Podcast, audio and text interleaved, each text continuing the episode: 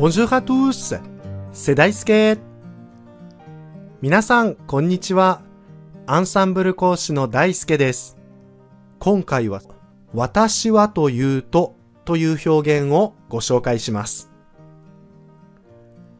私はというとという表現はいくつかあるのですが、今回はその中で一番短くて発音しやすい表現をご紹介します。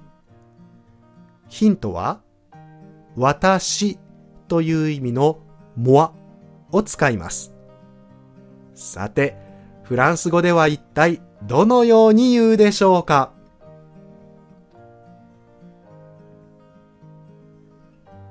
正解は quant à moi quant à moi quant à moi 何々とという意味のコンそして前置詞のあ。私を表す認証代名詞の強制形。moi でできています。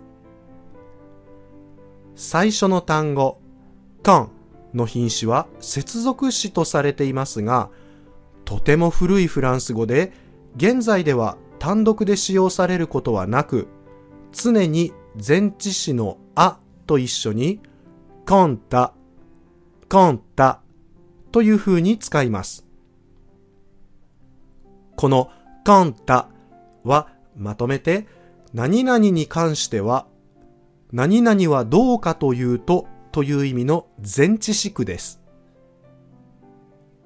このように複数の単語で一つの品詞として扱うものを何々句と言いますので覚えておきましょう。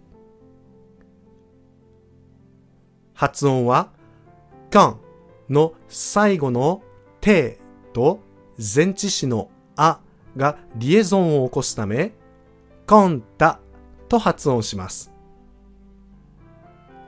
何々に関してはという意味の前置詞句、コンタに私のモアをくっつけると、私に関してはとなり、私はというとという意味で使います。Quant à moi, je reçois beaucoup de chocolat tous les ans.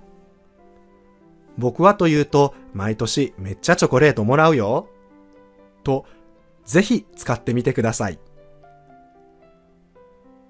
間違えて、quant à soi というと、お高く止まった様子、よそよそしい様子という全然違う意味の名詞になってしまいますので気をつけましょう。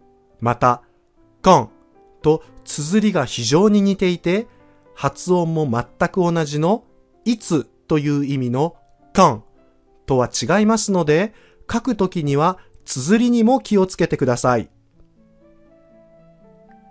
いかがでしたか？今回のように知っておくと役に立つフランス語の一言は、アンサンブルで配信しているメールマガジン、無料メールレッスンでたくさん紹介されています。ご興味がある方はぜひ、アンサンブル・アン・フランセのホームページから無料メールレッスンにご登録ください。